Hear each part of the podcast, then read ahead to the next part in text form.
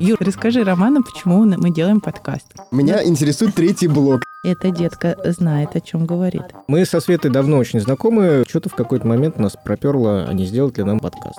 Мы зовем людей... С историей. Мне нравится, Рома. Не, ну мы спрашиваем про маркетинг. Юра сказал, что он будет задавать нормальные вопросы, а я про девчонок. Прям супер. Главное, чтобы мы сейчас не сделали тему про экологию скучной. А мы с чего вообще начнем? Есть мнение, что маркет — это базар вместо обмана людей Ну что ж такое? Мы против скукотищи, но за драму. по бирюзе сегодня. Погнали. Привет, я Света. А я Юра, привет. И это новый выпуск подкаста «Ну что там с маркетингом?». Сегодня мы будем говорить с очень интересным гостем. Его зовут Роман Лукшин. И говорить мы будем о мусоре и о мусоропроводе. О том, зачем Юра его использует вместо того, чтобы разделять мусор. И о том, а как же вообще продвигать идею раздельного сбора отходов и нужно ли это. Роман Лукшин, главный специалист российского экологического оператора, эксперт агентства стратегических инициатив, организатор всероссийской акции «Неделя рециклинга» и других экологических программ. Продвигает тему правильного обращения с бытовыми отходами.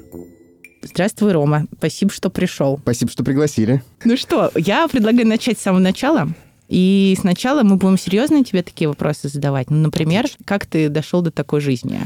Мы изучили твою карьеру настолько, насколько ты был готов ей поделиться в Фейсбуке. И в Фейсбуке видно, что ты занимался и, я так понимаю, лингвистикой, и маркетинг, и потом почему-то случилась экология в Ой, твоей там- жизни. Там много чего случилось. Смотри, у тебя написано а, так вот в там у тебя хэштеги такие интересные под твоим именем в Фейсбуке. Один из них эко-апостол. Мгм. Эко-апостол. Мгм. Ну, так громко довольно. Громко. Заявлено. Громко. Громко. Э, Сначала был проповедник. Потом А.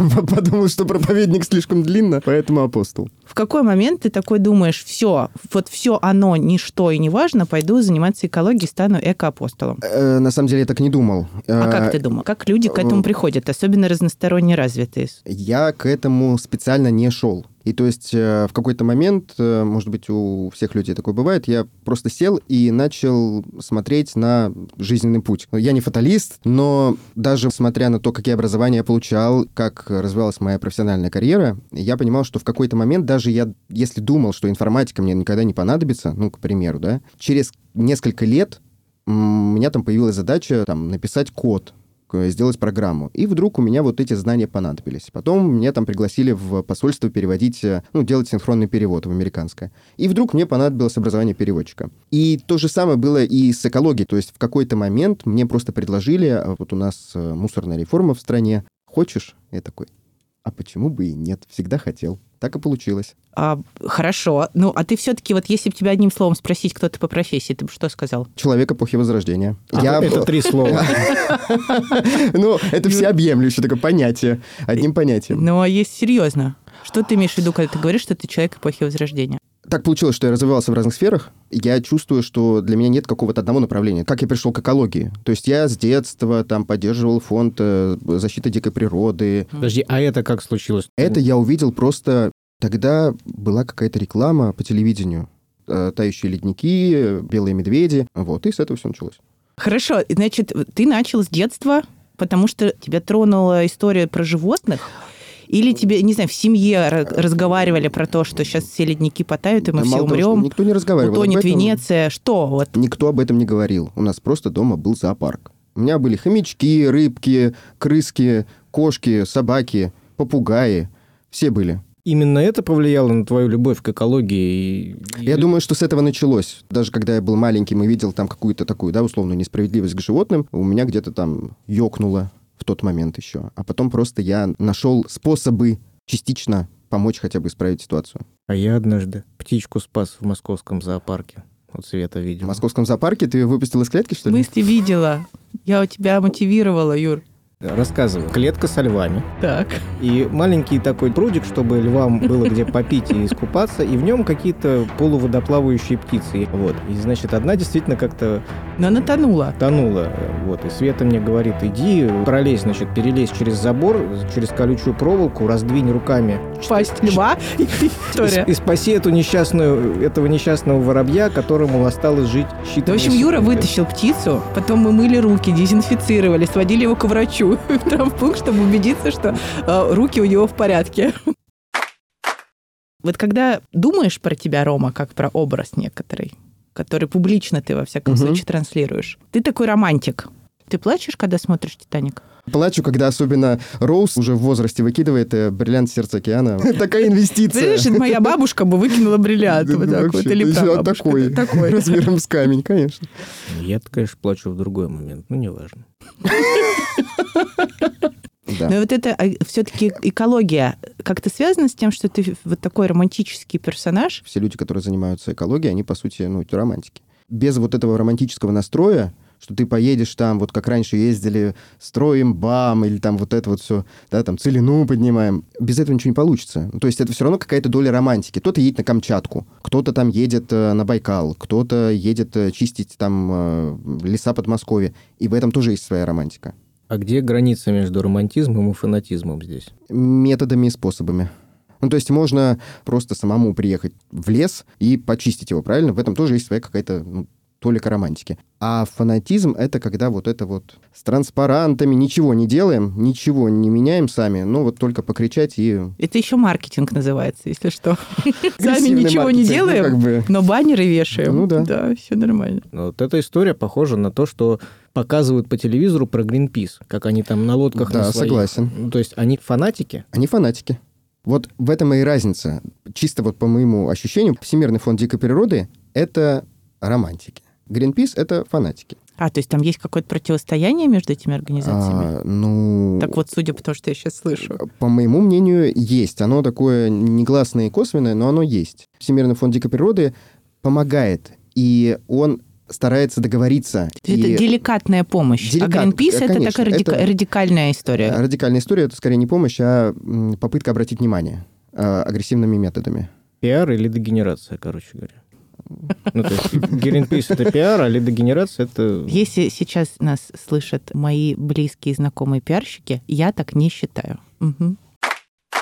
Ну, Хорошо, расскажи, пожалуйста, про проект вот этот самореализации, ту организацию, в которой ты работаешь, российский экологический оператор. А, Российский правильно? экологический оператор, да. Но российский экологический оператор занимается реализацией мусорной реформы в стране. А у нас всё, прям что- такой закон, что ли, есть? Мусорная реформа называется? А, Ну, это национальный проект. Это именно переработка, сортировка отходов, максимальное сокращение свалок, их э, рекультивация и строительство новых современных заводов по сортировке и переработке отходов. А это с какого года эта реформа? С 19 активно Действует. реализуется. Вот этот оператор нанял тебя, чтобы ты помогал с чем с точки зрения мусорной реформы? Мы просвещали людей по поводу реализации мусорной реформы, как она проходит, и что это вообще такое, зачем это надо им, потому Меня что... не просветили, видишь? Вот, мы, мы до тебя упустила не это. доехали. А, вы лично просвещали, Роман? Мы приезжали в школы, А, в школы? в школы, Должно в быть, это институты. потому, что я уже закончила Ну, в за- 19 для- году школу. Ну, то есть это, это такая популяризация идеи? Популяризация идеи. И, понимаете, стандартная проблема, с которой мы сталкивались, когда людям рассказываешь о том, что вот э, не надо мусор сваливать в мусоропровод. Надо вынести его на улицу. Люди видят вот эти огромные свалки, когда они приходят, собственно, к мусорке, и думают, что это все отвозится, опять же, на свалку где-нибудь в ближайшем Подмосковье. Это все пахнет, и вот этот весь неприятный запах заполняет всю Москву. Ну, Мгм. примерно. Мгм.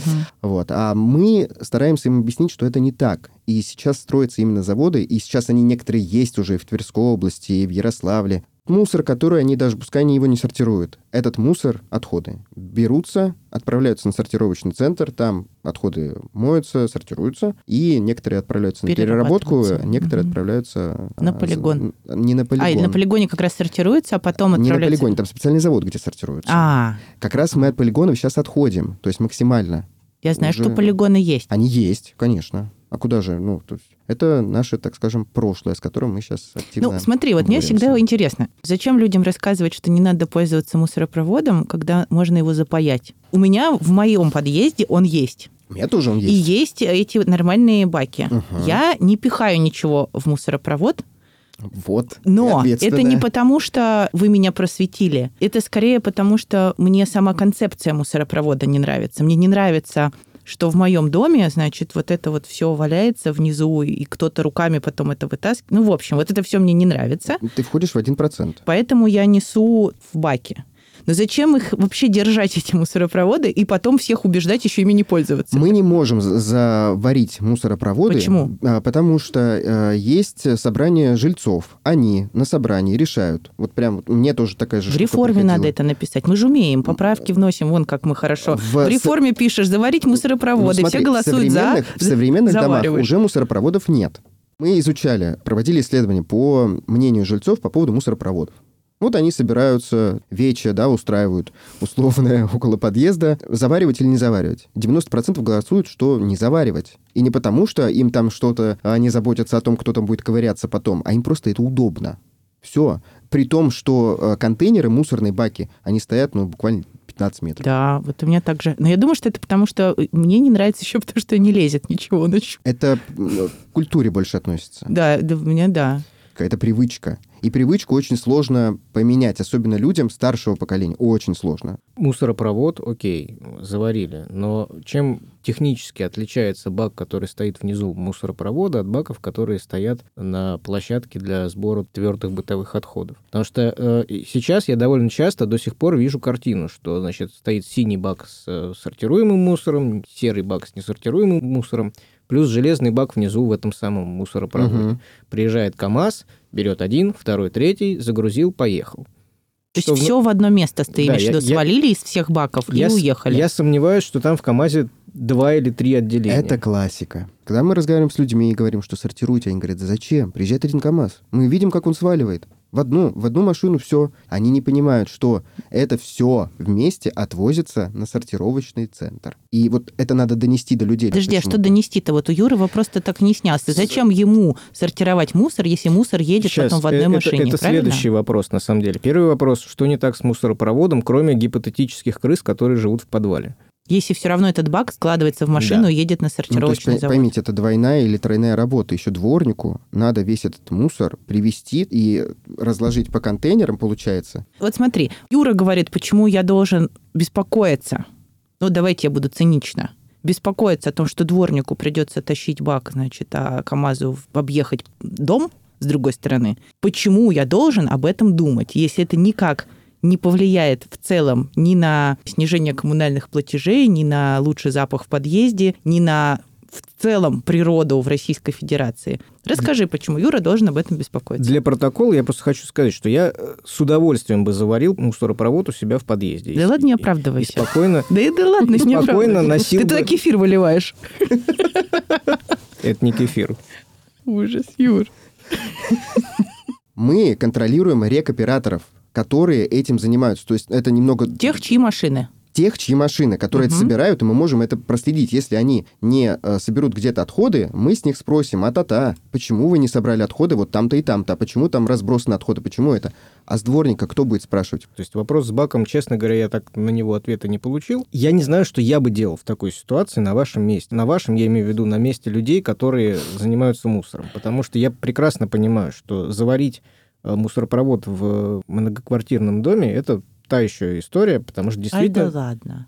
Много ли решений у нас принимаются демократическим методом? Это очень- Немного. Почему про мусор вдруг решили спрашивать людей? Я Потому не что это понять. очень непопулярное решение будет. Ну, смотри, мне кажется, я сейчас тоже буду рассуждать, наверное, как такое с коммерческой точки зрения человек. Чтобы система сама работала, в ней нужно сократить количество элементов, Элементов. который называется человеческий фактор. Когда мы, вы, мы все пытаемся переложить ответственность за то, как сортируется мусор, как его потом вывозят на людей, то есть на каждого отдельно взятого человека. Система по умолчанию перестает работать, потому что слишком много действующих звеньев, каждый из которых сбоит, и у тебя система разваливается, потому что это на людей все перекладывается. Даже если вы не будете сортировать.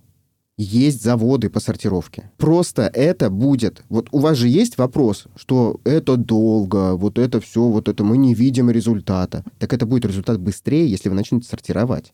Если не начнете сортировать, все хорошо. Просто надо будет построить чуть больше сортировочных заводов, чем, собственно, мы и занимаемся. Но надо будет просто чуть-чуть подождать. А вам придется заплатить больше налогов, дорогие люди, правильно? А, ну, отчасти, конечно.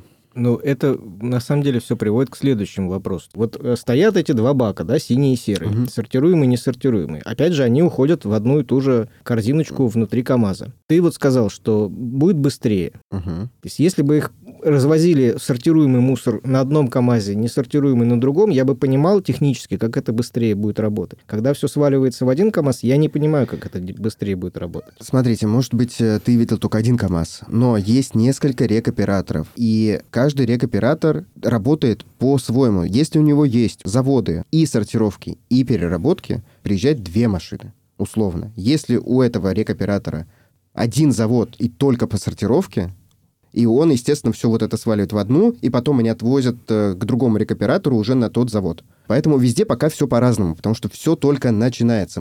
На чем зарабатывают рекоператоры? Они могут зарабатывать на переработке, ну, то есть а, продавать... Кто, кто оплачивает переработку?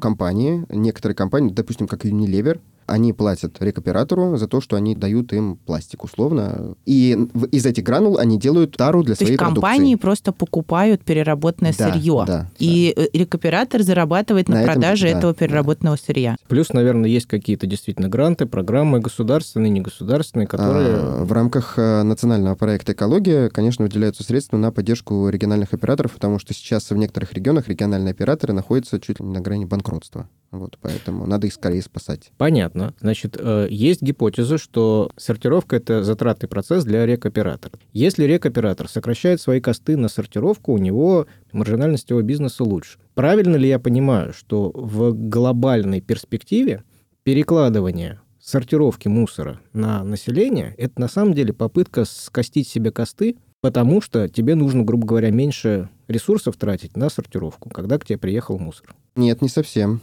Точнее, Почему? вообще неправильно. Сейчас главная цель не сэкономить. Сейчас главная цель убрать все эти полигоны и мусоросжигательные вот эти старые... Побыстрее. Побыстрее. Юра пытается понять Но... логически. Если я сделала сортировку у себя дома, то рекоператор сэкономил на, на своей стороне на этой сортировке. Но при этом я не экономлю на коммунальных расходах и на налогах в этот момент. А кто-то в этом моменте получает большую прибыль, потому что сэкономил на сортировке. Вопрос. Зачем я буду это делать, если для меня с точки зрения экономической выгоды ничего не происходит, а это происходит у какого-то незнакомого мне рекоператора?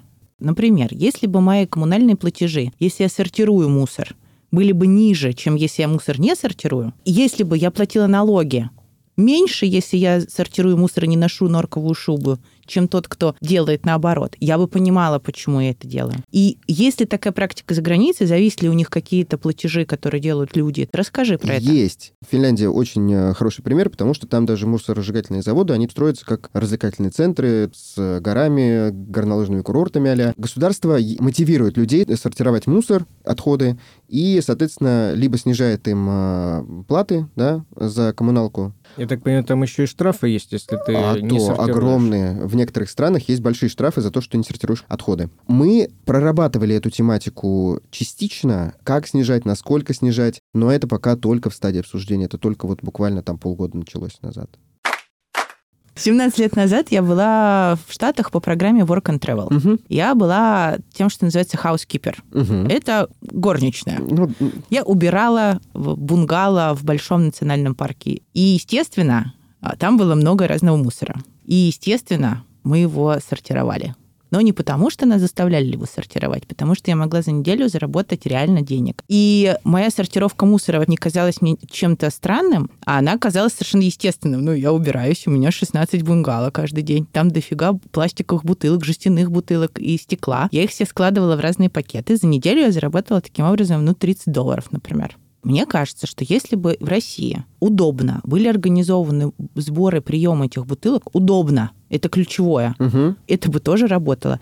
Все мои знакомые, а, живущие в разных странах, ну, в основном западных угу. и европейских штатах, занимаются сдачей бутылок. Все. Я не знаю угу. никого, кто бы их не сдавал. Объясни, пожалуйста, почему это не развито. Это начинает развиваться, опять же. Unilever, у него есть программа э, по фантоматам, да, которые они размещают в магазинах, куда могут прийти люди и сдать упаковку из-под их продукции. Также есть компания Экотехнологии, которая просто ставит фантоматы, куда можно сдать обычные пластиковые бутылки. Это городах... удивительно, конечно, мне. Знаешь почему? Потому что смотрите, как быстро разворачиваются, например, рождественские ярмарки. Вот так, за одну ночь. Как, например, в той же Америке 17 лет назад была организована сдача э, бутылок этих. Это палатка, Угу. Считай рождественская палатка вот это. В ней человек с весами, Мгм. который, значит, пластик взвешивал, жесть взвешивал, а стекло пересчитывал по штукам. И тут же выдавал наличные. Все. То есть ничего не нужно для того, чтобы поставить в палатку человека с весами, который будет это собирать и отправлять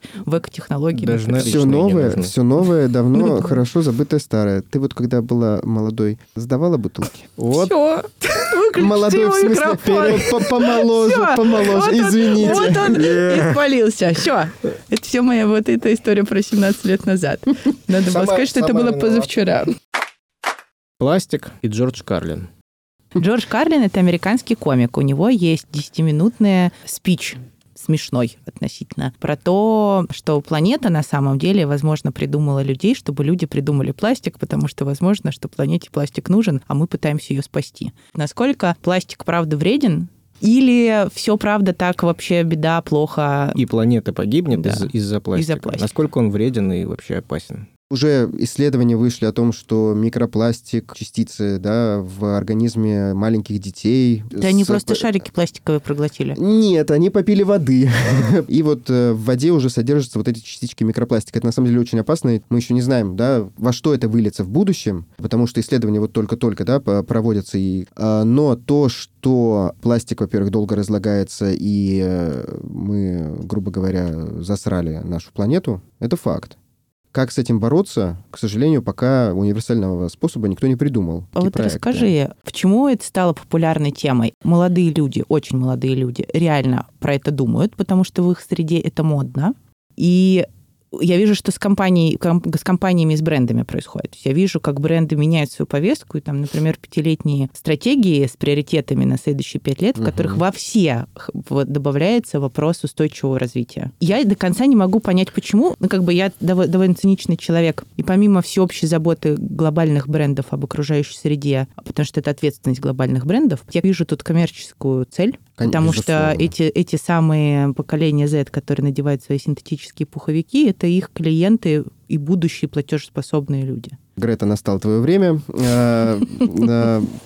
Э, э, Понятно, что это проект. Но- Маркетинговый. Маркетинговый, конечно. Это же чей-то должен быть проект? Ну, вряд Ну, ли многие проект говорили, что это проект и родителей. Greenpeace, и Ага. там и фонды защиты дикой природы. Но в первую очередь надо понимать, что это уже напрашивалось. Э, Не Грета, это был бы кто-то другой. Как ты считаешь, вот эти методы, которыми этот проект реализуется, они хорошие, правильные, и ты их разделяешь? Или Мы вот вначале говорили про э, фанатиков и э, романтиков. Вот это именно фанатики. Можно привлечь внимание, можно хайпануть, но при этом ничего не изменится. Да, она выступила в ООН перед э, лидерами стран. Да, там э, люди собирались на забастовки, когда собиралась там большая семерка. Да, это подсвечивается. Но что-то меняется? Нет. Ничего не меняется. А вот такие парни, да, из Болгарии, Боян, по-моему, его зовут, которые разрабатывают именно те технологии, которые помогут изменить ситуацию, вот их надо брать. Не просто выходить на забастовки, а их надо брать. Этим почему-то... Слушай, ну для меня это связанные вещи. Смотри, если я разрабатываю какую-то полезную штуку для пластика, предположим, для сбора этого пластика, мне нужны на это деньги. Чтобы у меня был бюджет, нужно, чтобы проблему, которой я занимаюсь, э, люди, у которых бюджет есть, понимали. Если не будет условной Греты, правильного маркетинга, и правильного подхода, то я могу сколько угодно рассказывать, слушайте, вы знаете, у меня тут я смогу собирать пластик в океане, и на меня никто не будет обращать внимания. Это взаимосвязанные вещи. Пиар или дегенерация, ты прав, Юр. Они вместе, вместе работают. А у меня в связи с Гретой другой вопрос. Вот э, как вы думаете, почему именно Грета сработала? А почему Моргенштерн? Кажется, это чисто поколенческое. А Я что их, э, поколенческое? Нравится какой-то особый выдающийся эпатаж? Я думаю, что поколение бэбиситеров и более там, да, э, ну, другие... Постарше. Постарше, да, люди. Для них привлекать внимание в принципе в нашей стране, ну, не очень привычно. Мгм. Все, как бы, да, мы сделаем, может быть, хорошее дело. Людям более молодым, да, вот эти новые поколения миллениалы, ну, Z в большей степени, им важен именно, учитывая наличие Инстаграма, Фейсбука и других социальных Публичность ТикТока, некая. некая публичность, да, Мгм. чтобы показать, что вот, смотрите, мы это делаем, похвалите нас. Мгм. Если возвращаться к методам и инструментам маркетинговым. Ну вот смотрите, как я это себе вижу. Людям надо поменять мировоззрение. Вот Да. такая сложная задача. При этом поменять мир- мировоззрение без наличия экономических инструментов, потому что их вы только обсуждаете. То есть мировоззрение нужно менять на уровне культуры какого-то понятийного аппарата, а не на уровне того, вот ты будешь сортировать мусор, на тебе денег. Это для меня задача практически невыполнимая. Титаническая. Да. Ну или, во всяком случае, она невыполнимая в короткой перспективе. В обозримой нет. Вот расскажи, есть ли понятный комплекс маркетинговых сейчас вот именно инструментов вот этого продвижения идей, смены культурной парадигмы, я не знаю, как это правильно назвать, приучения и научения людей тому, что вот так хорошо и правильно? Работа в детских лагерях, да, там Артек, вот эта волна. А работа с э, людьми на крупных фестивалях, которые, да, проводились еще до пандемии. А работа со школьниками, да, проведение уроков, э, проведение коллекций в вузах, э, работа со взрослыми вплоть до советов ветеранов. Это абсолютно комплексное решение, но не системное. Хотелось бы системности. Угу. А почему? Вот в чем проблема-то с системностью? Потому что все люди по-разному реагируют.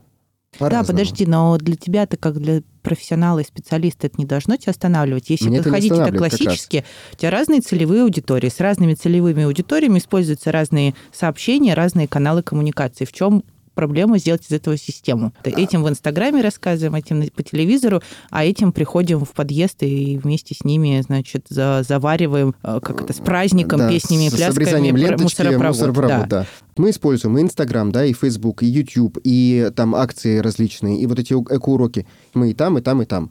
Ну, а... смотри, самый простой способ как мне кажется, в России донести одну и ту же мысль многим людям сразу в голову, это телевизор все еще зависит от целевой аудитории, но я бы сказала, что телевизор все равно будет рулить, особенно учитывая, что у вас все-таки аудитория такая возрастная, как раз самая сложная, да, остальные более отзывчивые. Телек просто стоит очень дорого. Проблема в бюджете, э, для того, чтобы это не стало ну, пшиком, мы делаем шоу на Ютубе «Голоса реформы» приглашаем там производителей, либо представителей заводов и сортировочных, да, и э, переработки, чтобы они рассказали людям вообще, вот как это все происходит. Если шоу пойдет, это шоу потом можно перенести из Ютуба на телевидение чтобы, опять же, не тратить деньги впустую, потому что как бы бюджет тоже ограничен, понятно, да, и на, а, ну, то есть образование и просвещение это не самая большая расходная часть, э, честно Понятно, скажем. когда нужно заводы строить, наверное. Конечно, да. все остальное уходит на федеральную схему обращения с отходами и на строительство заводов и поддержку рекоператоров. И в таком, так скажем, урезанном немного выделенном бюджете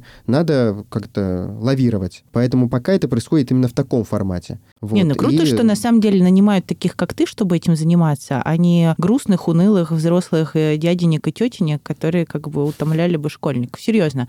Все, что с налетом морализаторства, обычно вызывает отторжение, особенно молодых людей. Вот есть вот это у тебя там желание или намерение у тебя с коллегами пересмотреть подход и делать что-то фуфан? У нас эта идея появилась практически с самого начала.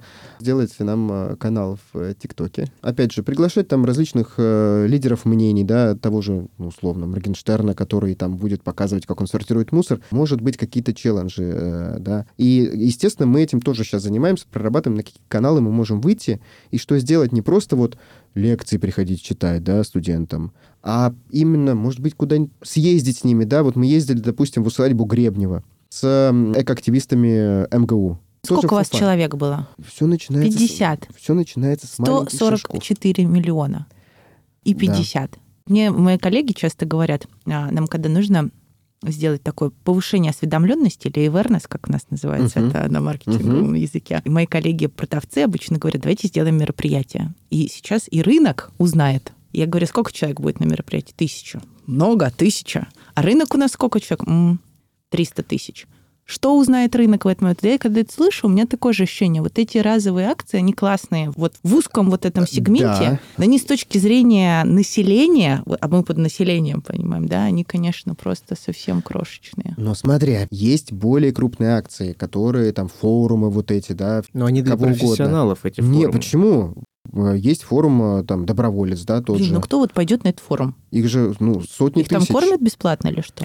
Ну, Они вот чисто... Нет, может, и кормят. Я, кстати, не, не знаю, может, и кормят бесплатно. Но... Э, Наливают, а, главное. Они же чисто вот, ну, по зову души. В общем, мне, значит, ощущение, что все равно дело все в, день, в деньги упирается.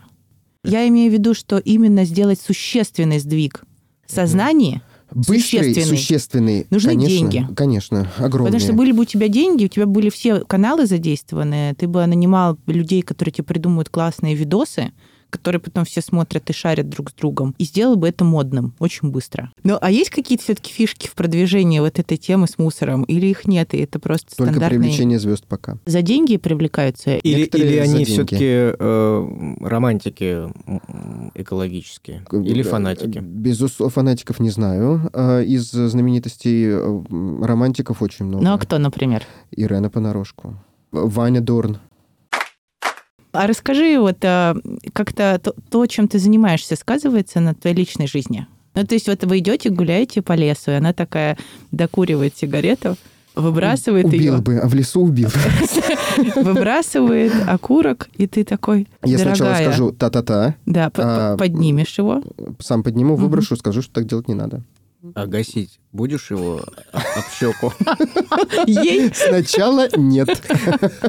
Света-то спросила на самом деле другое. Она спросила, будешь ли ты с такой девушкой вообще там, Так я и говорю, я просто не- я начал э, издалека. Почему нет? Что у тебя в чек-листе-то? Вот Возраст эти- там есть? Идеальная разница в возрасте это до пяти лет. Блондинки или брюнетки? Брюнетки. Грудь или попа? И то, и то. Ах ты какой жадный. Вообще лучше глаза, конечно. Глаза карие или голубые? Зеленые. А высшее образование? Обязательно. Ты Уф, платишь на первом свидании или она? Вс- Всегда я платил, всегда я платил. Это счет в Макдональдсе? Нет, конечно. KFC, Макдональдс, Бургер Кинг. А картошку в Бургер Кинге, крылья в KFC, в Макдональдсе мороженое с коктейлем. Норм. Тут важный момент. Вот если она рассуждает нормально на тему «Одни ли мы во Вселенной» и смотрит на пояс Орионы, но нет высшего образования. И вот так окурок прям на ВДНХ. Я на многое могу закрыть глаза. Мгм. Но в какой-то момент я вот понял, что начал появляться вот этот противный чек-лист, который вот не хочется, но вот он все равно присутствует, чтобы оградить себя от ошибок. Вот, вот это мои любимые грабли, которые стоят в углу, вот их больше не хочется трогать. А, это бесполезно. Спасибо тебе большое. Спасибо большое. Да, было классно. С нами был Роман, и с ним было классно. Друзья, подписывайтесь, ставьте лайки, комментируйте. Передавайте приветы Роману. Да, пишите письма. А это был подкаст «Ну что там с маркетингом?» Пока-пока. Пока.